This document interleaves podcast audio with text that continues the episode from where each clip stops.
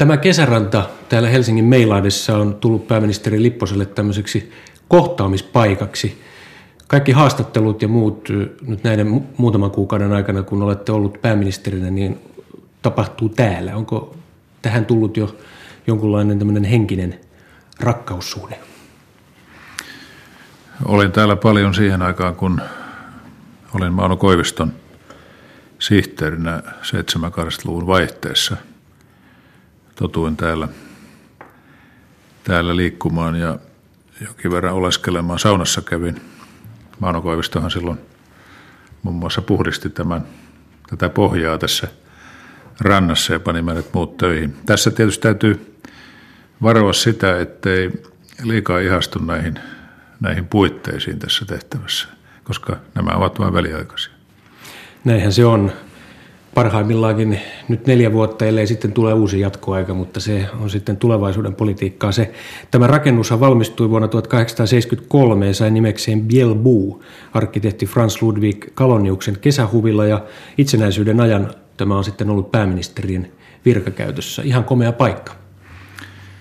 Kyllä tämä on, on tällainen kaupunkilaisen unelmamökki keskellä kaupunkia veden rannalla.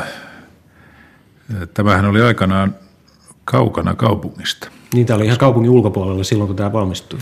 Kyllä, tänne tultiin kärry, hevoskärryillä ja, ja, ja jopa laivalla tuolta kierrettiin silloin, kun oli isompia tilaisuuksia.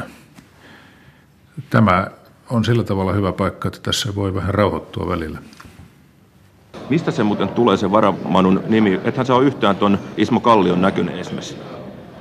Se ei johdu näyttelijälahjosta, vaan siitä, että Mauno Koivisto kerran pääministerinä ollessaan lähetti minut yhteen presidentinvaalikeskusteluun omasta. Hän ei halunnut osallistua, niin hän lähetti minut sinne ja siitä se johtuu. Näin Paavo Lipponen totesi kolme vuotta sitten. Silloin olitte kansanedustajana ja tuossa vilahti tämä varamanun käsitekin ja selvititte, että mistä se on tullut. Toinen teille liitetty epiteetti on ollut tämä Mooses-nimitys, joka sitten siivitti omalta osaltaan myönteiseen vaalitulokseen viime keväänä. Istuuko se hyvin mielestäni teidän persoonanne? Tilannehän oli silloin se, että olin ollut kaksi, kaksi viikkoa sairaalassa ja oli sellaisia juttuja, että minä olisin painot julkisuutta ja jonkinlaista tällaista ikään kuin media-ongelmaa, niin kuin silloin sanottiin.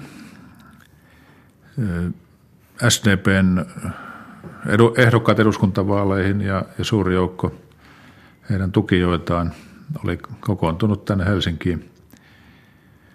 Ja minun sitten piti siellä pitämään sellainen puhe, joka ikään kuin antaisi vauhtia ja tiesin, että saattoi olla jonkinlaisia jännitteitä ja piti jotakin keksiä siihen tilanteeseen. Ja, ja sain siihen erinomaisen vinkin. Itse asiassa olin saanut sen jo, jo viikkoja aikaisemmin se vaan tuntuu, tuntuu siltä, että se saattaisi sitten helpottaa, että voitaisiin keskittyä varsinaisiin asiakysymyksiin. Nyt ilmeisesti jälkikäteen olette ollut hyvin tyytyväinen siihen lainaukseen, koska se näytti kääntyneen voitoksi. Siitä on no, tullut tarkoitus, myönteinen epiteetti. Tarkoitus ei ollut sillä tavalla niin kuin rinnastaa itseäni Moosekseen, että on joku suuri kansanjohtaja, vaan, vaan tämä – puhetapahan siinä, sehän siinä oli hmm. tämä julkinen esiintyminen. Sitäkin on monenlaista ja siihen pitäisi meilläkin tottua, että eivät kaikki ole, ole sillä tavalla samanlaisia automaatteja. Jokaisella pitää olla oma tyylinsä.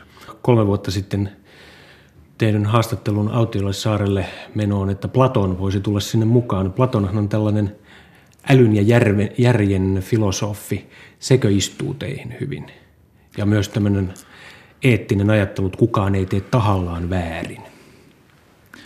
Platon on minulle sillä tavalla läheinen, että, että aikanaan koulupoikana luin kaikki Platonin teokset tuolta Kuopion kaupungin kirjastosta ja, ja siinähän on tämä dialogi tapa esittää asiat, eli keskusteluja. Se, se, jäi, se vaikutti vahvasti. Toinen se oli Montaigne, joka edusti tällaista suvaitsevaisuutta.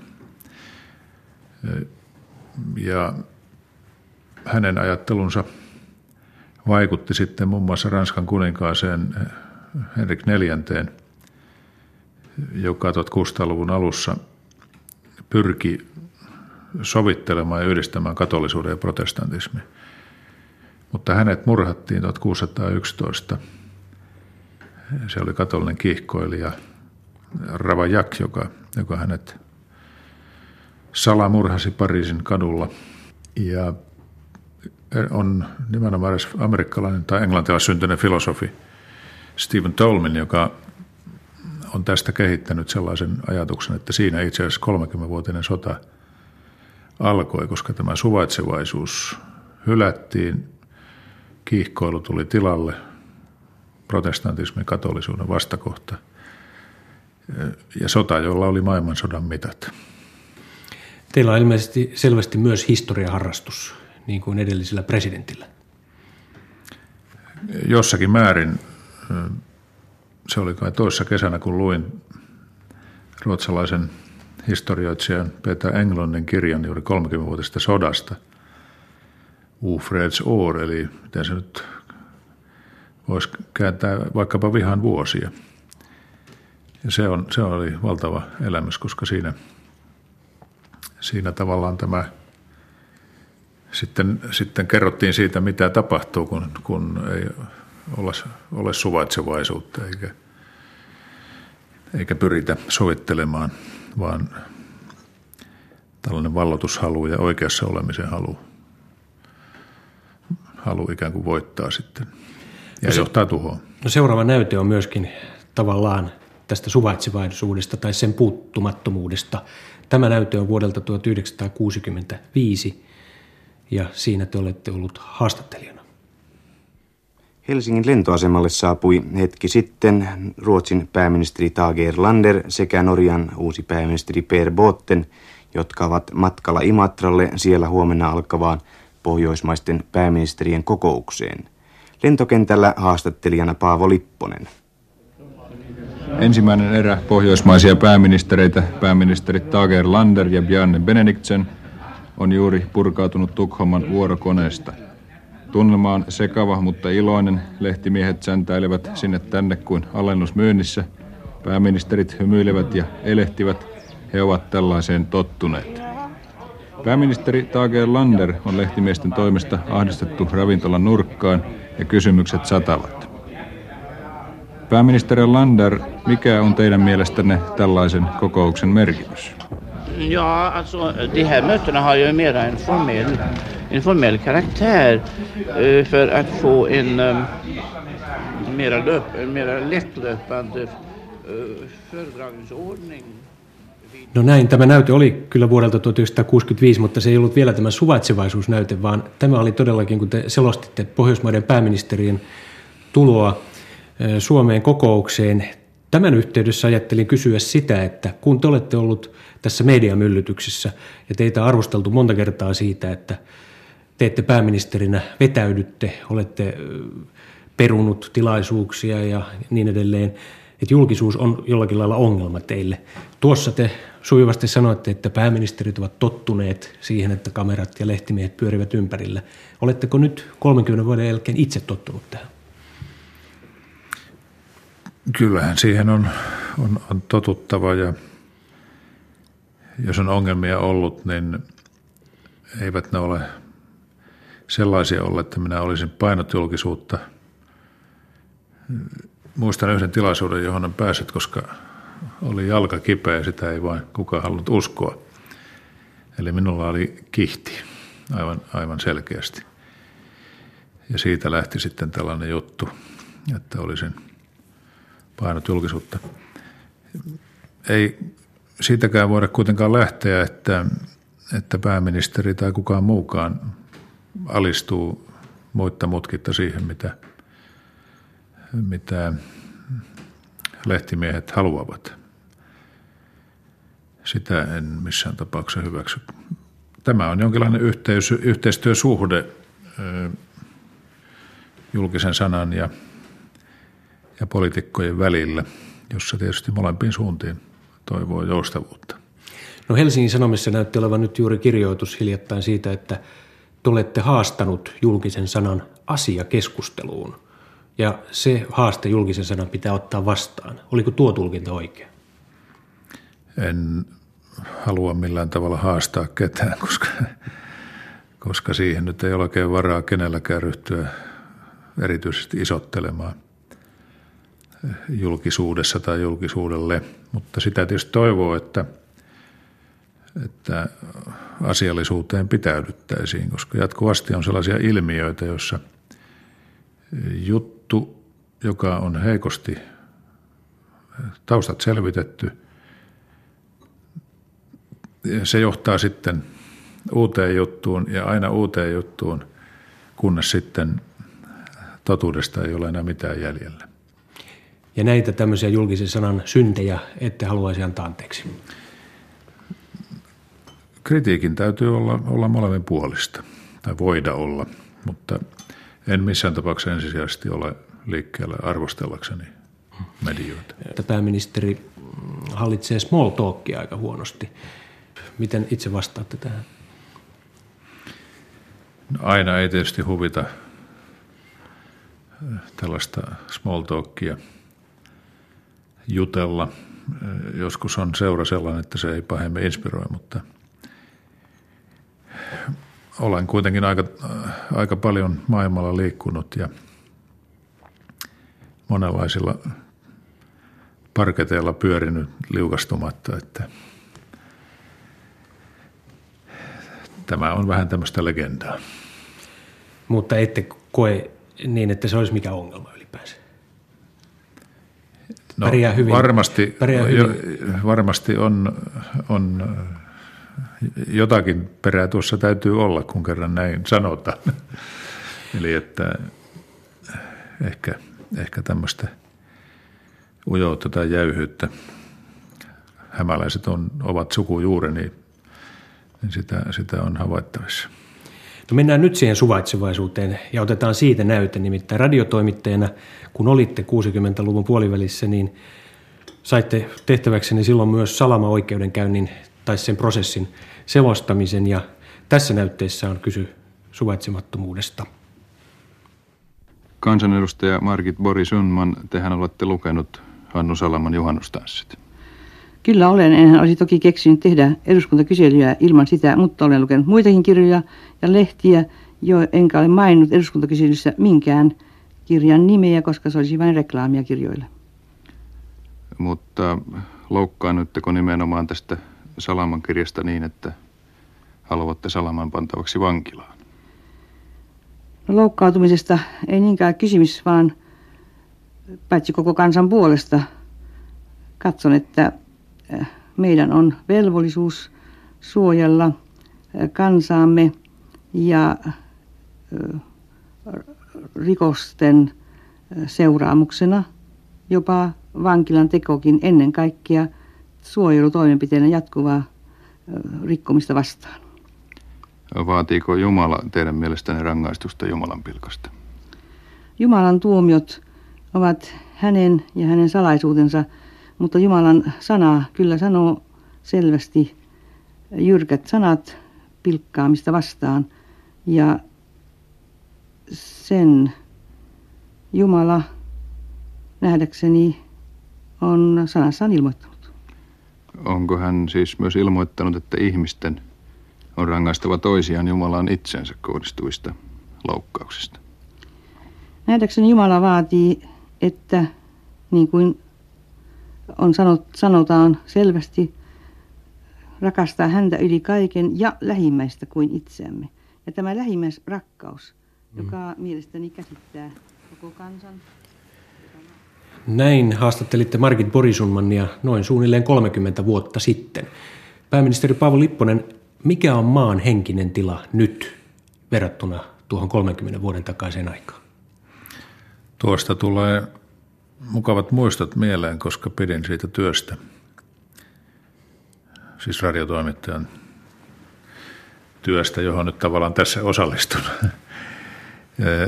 Muistan silloin olleeni hyvin suvaitsematon suvaitsemattomuutta kohtaan, että jälkikäteen tuntuu siltä, että, että täytyy ymmärtää myöskin Margit Boris Onmania ja, ja olla hiukan kriittinen siihen nuoreen sukupolveen, joka silloin arvosteli, joka siis oli hirvittävän oikeassa ja, ja jyräsi omalla tavallaan ja oli, oli, saattoi olla jopa suvaitsematon itse, kun ei sietänyt suvaitsemattomuutta. Mutta kyllä tilanne on tietysti parantunut. Suomi on tällä hetkellä yhteiskunta, jossa moniarvoisuutta siirretään ja, ja suorastaan, suorastaan sitä suositaan. Mutta emme vieläkään ole kyllä aivan siinä, missä voitaisiin olla. Eli meillä on vielä tämmöisiä syrjässä olevan kulttuurin piirteitä. Olemme vieläkin ikään kuin tällaista talonpoikaisvaltaisesta yhteiskunnasta siirtymässä kaupunkeihin, kaupunkikulttuuriin. Edellinen pääministeri Esko Aho pisti pystyyn professori Niiniluodon työryhmän, jossa selvitettiin maan henkistä tilaa. Onko sillä mielestäni mitään käyttöä nykyisen hallituksen aikana ja, tai tarvetta johonkin jatkotoimiin tässä suhteessa?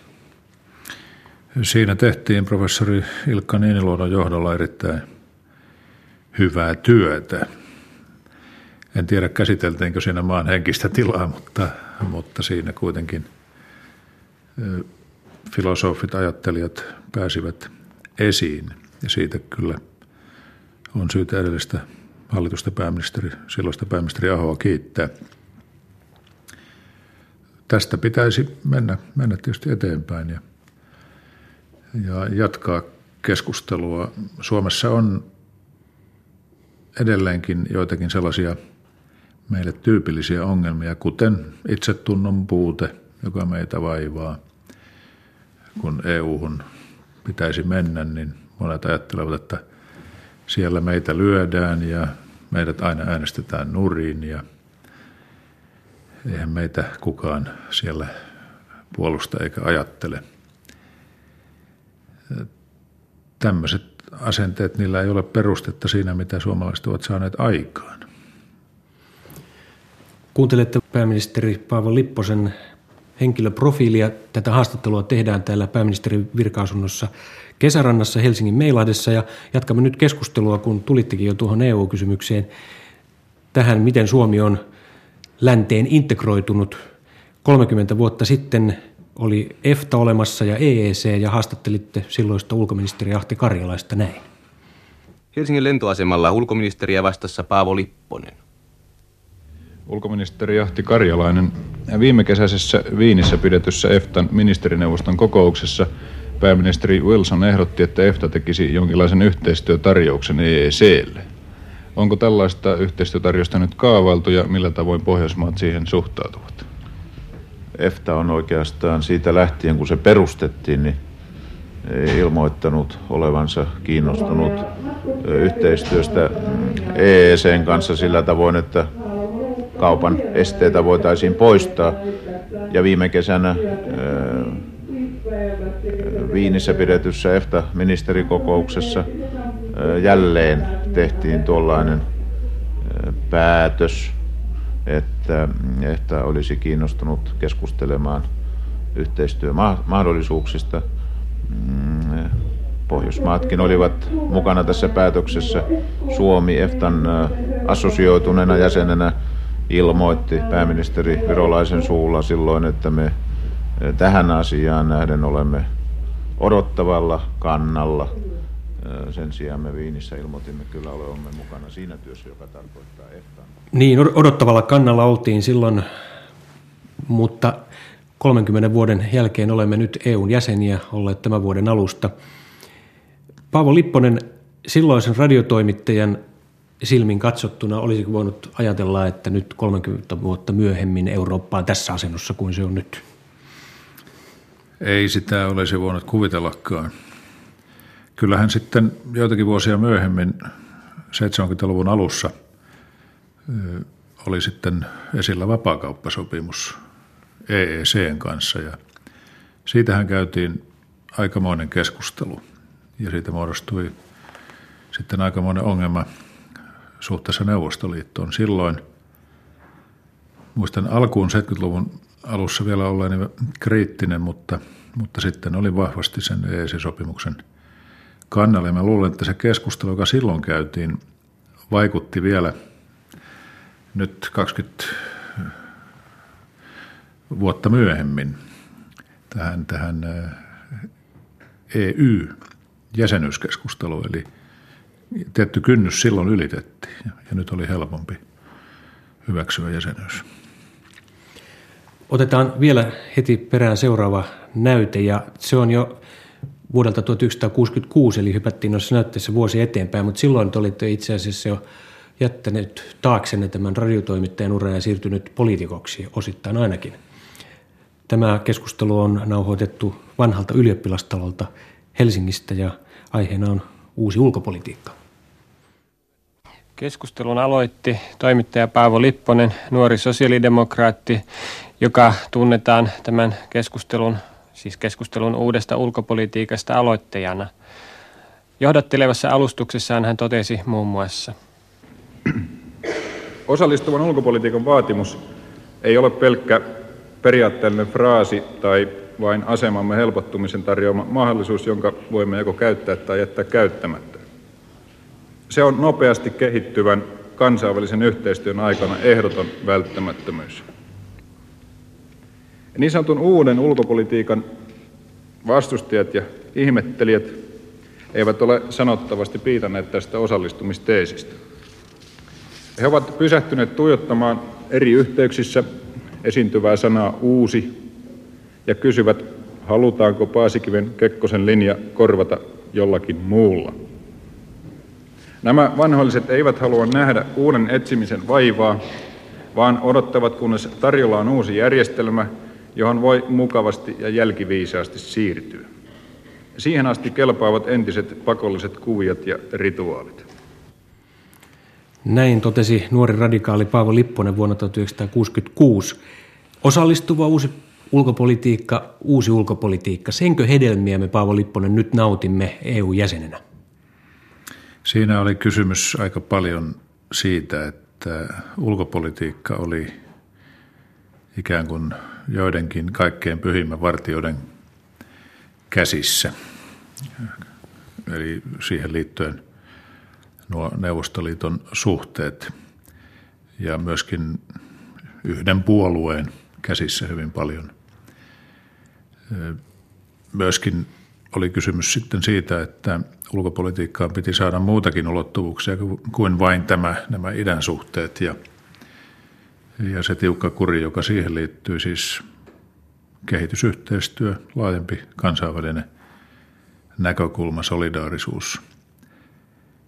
Tänä päivänä meidän Eurooppa-politiikka, ulkopolitiikka on, on hyvin demokraattista siinä mielessä, että sitä todella eduskunta vahvasti valvoo ja valvoituneet kansalaiset. Keskustelu on, on avointa. Se, mistä nyt voi kyllä uudelleen olla huolissaan, on, on sitten suhde kehitysmaihin. Että onko se päässyt tässä, tässä heikkenemään ja, ja asenteet taantumaan. Kehitysyhteistyömäärärahat ovat laskeneet ja bruttokansantuote kun nyt nousee, niin se, sen suhde vaan sen kun laskee. Se laskee tietysti me emme kansainvälisessä vertailussa vieläkään aivan heikoimmilla ole. Mutta suhteessa muihin Pohjoismaihin ole. olemme kyllä kehumista ei ole. hyvin paljon jäljessä. Toivon mukaan pääsemme sitten näitä määrärahoja taas lisäämään. Tietysti kaikkein tärkeintähän on myöskin kansainvälisesti meille se, että pääsemme tästä velkaantumisesta eroon. Jos mennään vielä noihin sanoihin, osallistuva ulkopolitiikka, uusi ulkopolitiikka, jos ajatellaan tätä tilannetta, kun nyt olemme, nyt EUn jäsenenä me joudumme osallistumaan aivan eri tavalla kuin vanhassa puolueettomuuskäsityksessä pitäytyneenä, niin tarkoittaisiko tämä myös sitä, jos jatketaan tällä tiellä, että kohtuullisessa lähitulevaisuudessa olemme kenties myös Naton Pohjois-Atlantin puolustusliiton jäseniä, jos haluamme lisää osallistumista.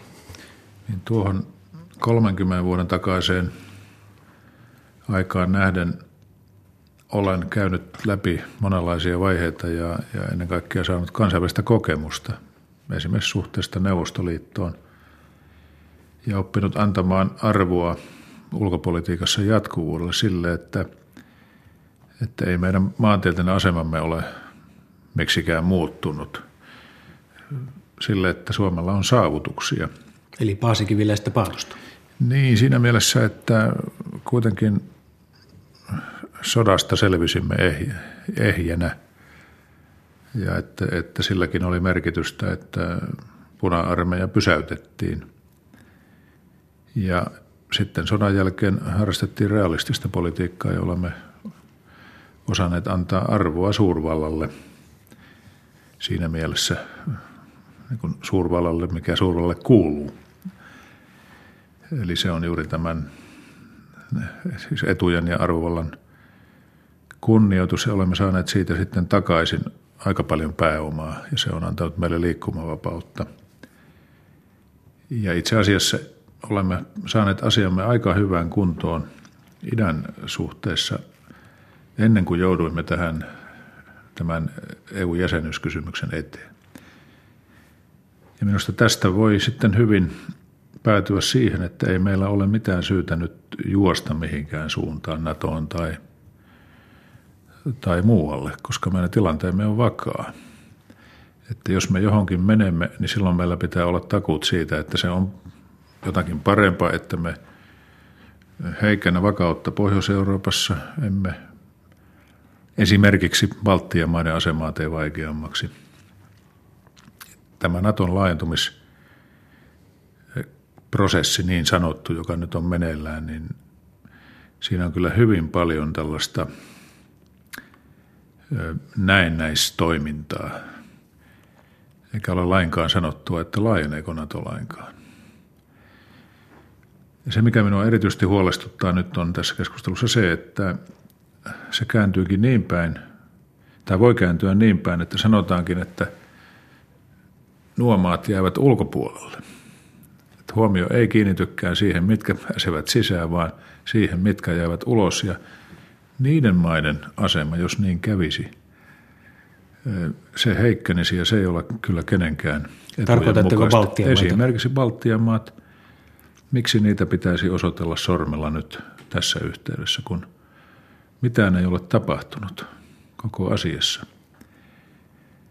Eli tässä on sellainen riski, että jos jotkut jäävät ulkopuolelle, niin sitä ryhdytään pitämään jonkinlaisena Euroopan harmaana vyöhykkeenä tai kenties jonkun, jonkun etupiirinä. Ja jos näin käy, niin koko Naton laajenemisprosessi tai tämä, tämä toimeliaisuus on, on tuottanut huonompia tuloksia kuin mistä lähdettiin. Siis Paavo Lipposen hallitusaikana Suomi ei missään nimessä tule tekemään suhteessa NATOon mitään uusia askelia. No tietenkin meidän täytyy varautua siihen, että Euroopassa voi tapahtua muutoksia. Että ajatellaan esimerkiksi sellaista tilannetta, että NATO ja Venäjä sopivat keskenään. Niin totta kai Suomen täytyy silloin katsoa, että mitä johtopäätöksiä siitä on tehtävä sehän tarkoittaisi sitä, että Eurooppaan syntyisi uudenlainen turvallisuusjärjestys. Euroopan unionin jäsenenä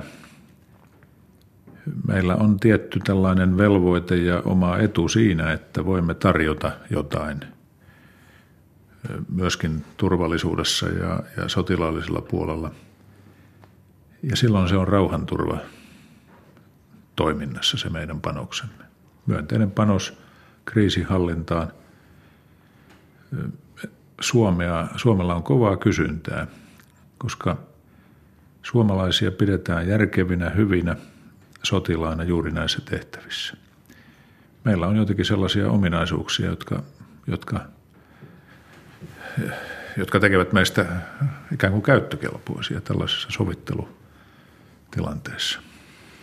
Jos ajatellaan nykyaikaisia turvallisuusriskejä, niin pitääkö tässä suhteessa tehdä jotain uudelleenarviointia? Nyt Ranskan presidentti Jacques Chirac on väläytellyt jo, että EU ottaisi käyttöönsä tämän Ranskan ydinasepelotteen, joka nyt on sitten herättänyt tätä suurta kansainvälistä kohua näiden ydinkokeiden vuoksi.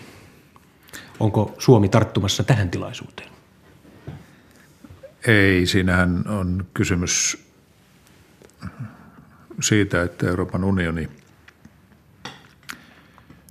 ottaisi yhteistyön piiriin yhteisen puolustuksen, eli perustaisi ikään kuin eurooppalaisen, eurooppalaiset puolustusvoimat mitään mihinkään tällaisiin muutoksiin ei ole aihetta, eikä niitä kukaan tosissaan ajakkaan tällä hetkellä. Ranska on sillä tavalla mielenkiintoinen tapaus, että Ranska kyllä tarjoaa tällaista, mutta ei ole ollenkaan valmis alistamaan omia puolustusvoimiaan tai omaa ydinasettaan millekään sotilasliitolle tai Euroopan unionille. Eli tässä, tässä aivan hyvin Suomikin voi todeta, että miksi meidänkään pitää sitten, hmm. emmekä halua. Haluamme pitää itsenäisen uskottavan puolustuksen.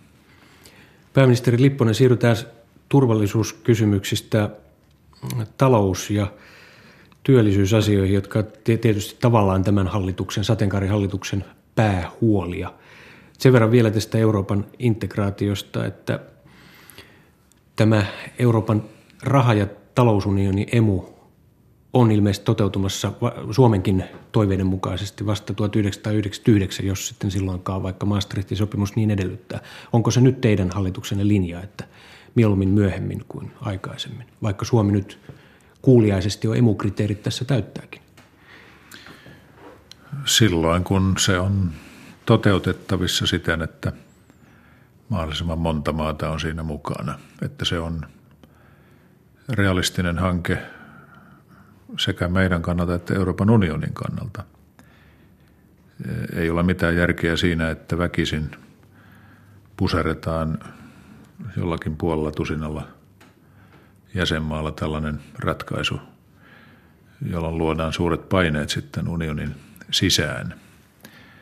Ja vieläkään oikeastaan ei ole unionissa tarpeeksi keskusteltu siitä, että mitä sitten tapahtuu, jos todellakin jotkut pääsevät sisään ja toiset jäävät ulos. Hmm. Siitä on nyt ollut jo spekulaatioita, että ne, jotka jäävät ulos, niiden asema kenties heikentyisi entisestään ja vaikeutuisi sitten myöhemminkään pääsy. Siitä aiheutuisi eniten ongelmia juuri ulkopuolelle jääneille, mutta myöskin sisällä oleville, koska siinä saattaa esimerkiksi kilpailukyky suhteellisesti heikentyä sisäänjääville aiheutua tällaisia tilapäisiä ongelmia. Mutta sen vuoksi on tärkeää, että Suomi nyt selkeästi pyrkii tähän talous- ja rahaliittoon ensimmäistä joukossa, että on selvillä, mikä on meidän linjamme, että me pyrimme alhaiseen inflaation, vakaaseen valuuttaan, tasapainoiseen julkiseen talouteen. Sitten meillä on mahdollisuus ottaa kantaa, kun se tilanne sitten lopulta tulee eteen, että, että se emu perustetaan, kolmanteen vaiheeseen mennään. Silloin meillä on edelleen valinnan mahdollisuus. Hyväksyttekö te sitä arvostelua, mitä tästä talous- ja rahaunionin menemisestä ja niistä kriteereistä, jotka siihen johtavat, niin että se aiheuttaisi tämän muun muassa meidän korkean työttömyyden, joka on varmasti nyt pettymys teidänkin hallituksella, että luvut eivät näytä millään tulevan alas. Tämä emuhanke, sehän lähtee siitä, että kun Euroopan unionissa on sisämarkkinat, eli tavarat, pääoma, palvelut, jossain määrin myöskin työvoima liikkuvat vapaasti, niin tarvitaan niin yhteistä talouspolitiikkaa itse asiassa. Ja se on työllisyydenkin kannalta tärkeää, että, että saadaan kaikin puolin vakaa ympäristö. Meillä taas ollaan siinä tilanteessa, että olemme, meidän täytyisi päästä sisäisestikin vakaaseen tilanteeseen niin, että velkaantuminen, se on ehdottomasti joka tapauksessa pysäytettävä. Muuten me teemme vain työtä maksaaksemme velan korkoja ja lyhennyksiä. Pitää leikata valtion taloudessa todella rajusti, romuttaa hyvinvointivaltio. Me tarvitsemme alhaisen inflaation ympäristö, koska muuten tähän maahan ei sun, synny pieniä keskisuuria yrityksiä, jotka nimenomaan tulevassa työllistävät. Onko nyt niin, että leikkauslinja on loppuun käyty? Se on käyty loppuun. Tällaisia suuria leikkausohjelmia ei enää tule. Jos Entäs inflaatio kiihtyy ja sillä tavalla valtion menot kasvavat, niin silloin me tietysti voimme joutua sitten tiukentamaan uudelleen valtion finanssipolitiikkaa, budjettipolitiikkaa, ja se olisi tietysti onnetonta. Minä luotan siihen, että maltti säilyy, että me vakiinnutamme alhaisen inflaation. Ja nyt on, meillä on todella sellainen riski, että tämä pitkäaikaistyöttömyys, jos tämä pääsee ikään kuin jämähtämään paikoilleen. Mikä sen estää niin, niin se, että se ei? Niin se, se sitten jää, eli talouden nousuvaiheessakaan ihmiset eivät työllisty, koska ovat menettäneet ammattitaitoaan, ovat menettäneet, menettäneet tuntumaa työhön – ja sen vuoksi meillä kyllä tarvitaan muitakin toimia kuin pelkästään talouden kasvun turvaamista työttömyyden alentamiseksi. Onko sisaret lannistuneet? Mikä on teidän arvionne nyt hallituksessa tällä hetkellä? Siirrytään tuonne eivät, jatkamaan eivät, keskustelua. Eivät ole. Kesärannan puutarha. Naisministerit ovat hyvin aktiivisia ja hyvin vastuullisissa tehtävissä. Täällä on kohtuullisen hyvä näin iltapäivällä, tämä tuuli vähän rauhoittuu. Niin tästä voidaan mennä. Kuinka paljon vietätte aikaa täällä puutarassa? Sanotaan niin, että kokousten ja tilaisuuksien välillä, ja aina kun vieraat tulevat sisään, niin, niin mennään tähän parvekkeelle. Täällä puutarhassa on sitten käynyt ulkolaisia vieraita. Tätä on, on hyvä näyttää. Tämähän on oikeastaan tällainen dacha, niin kuin venäläiset sanovat. Ja nyt sattuu olemaan tällainen ihana iltapäivähetki, kun on tyyntymässä ja vastapäätä tuolla on... Niin, siinä on Mäntyniemi. On sitten suuri päällikkö, mm. tasavallan presidentti. Sen vuoksi vähän ajattelin tähän tullakin ja kysestä vielä tässä ohjelman lopuksi, että mikä se nyt on tämä kädenväännön tilanne? Onko se vakiintunut tämä pääministerin ja presidentin asema suhteessa Euroopan unionissa edustamiseen ja ulkopolitiikan hoitoon. Te olette henkilönä monta kertaa kompastunut. Kerran pyritte SDPn puoluesihteeriksi, hävisitte ja toisella yrittämällä pääsitte puheenjohtajaksi. Olette tottunut aika lailla voittamaan. Käykö tässäkin niin, että pääministeri vie pitemmän korren? Me olemme presidentin kanssa joutuneet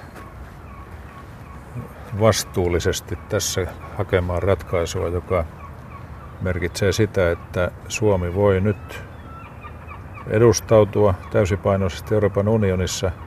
Olemme juuri ikään kuin sopeutumassa tähän jäsenyyteen. Ja olisi aivan onnetonta ja tarpeetonta, jos nyt ryhdyttäisiin Suomessa tällaiseen perustuslailliseen kiistaan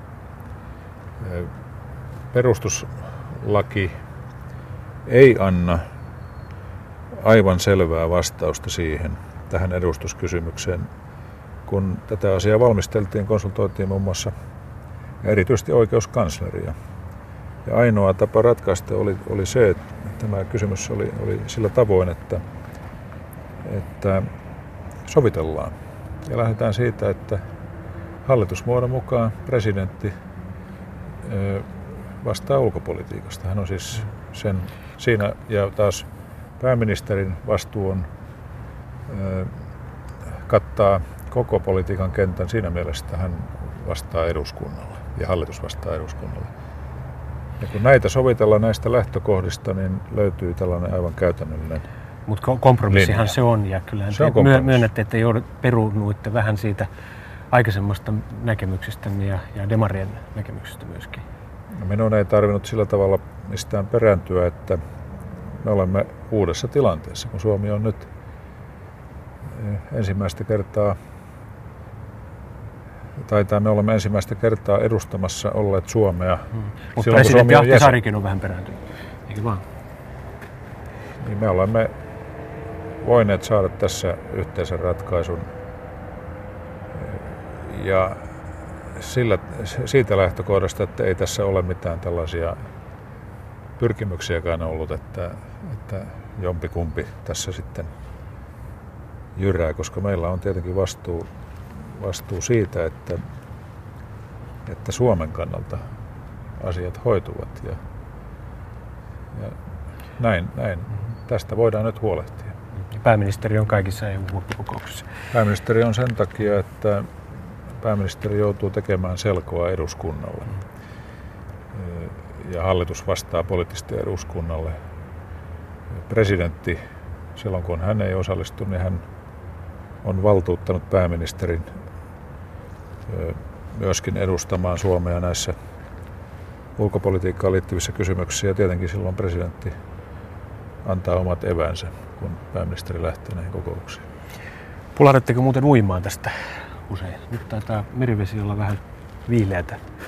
Kyllä, tässä on uimassa käyty. Nyt on vaan tosiaankin ollut välillä vesinen kylmä. Että aikanaan kun uin kilpaa tuolla Kuopiossa ja muualla sisävesillä, niin, niin kylmässäkin vedessä silloin kylmin vesi oli kilpailussa 12 astetta ja, ja siihen nuorena hetkeksi kyllä saattoi pulahtaa, mutta nyt ei oikein niin kylmä vesi enää mm. miellytä. Te olette tunnettu siitä, että harrastatte nimenomaan kroolia, ettekä tuota niin, rintauintia ja teitä saattaa häiritä vähän nämä rintauimarit, ne vievät liian leveän tilan. Onko tästä myös poliitikkona hyötyä, että mitä kapeampi väylä, niin siitä on helpompi sujahtaa? Minä väistän. Hmm. Kilpauimarina olen tottunut siihen, että radalla on muitakin ja, ja minä väistän, vaikka siinä joku potkii vähän, vähän leveästi. Sitten potkaisi takaisin? En missään tapauksessa, koska se hidastaa matkaa, että asia, että pääsee eteenpäin.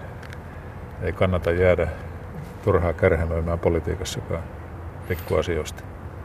Euroopan uudistaminen, talous- ja rahaliitto, eiväthän nämä työt, työt lopu se, mihin, mikä tässä antaa toiveita, on se, että Suomessa on nyt varsin hyvä yhteistyöhenki. Että se ei sitten välttämättä ole yhdestä ihmisestä kiinni, että asiat hoituvat. Kukaan ei ole korvaamaton ja minä voin kyllä keksiä muutakin tekemistä kuin tätä työtä. Kiitoksia. Kiitos.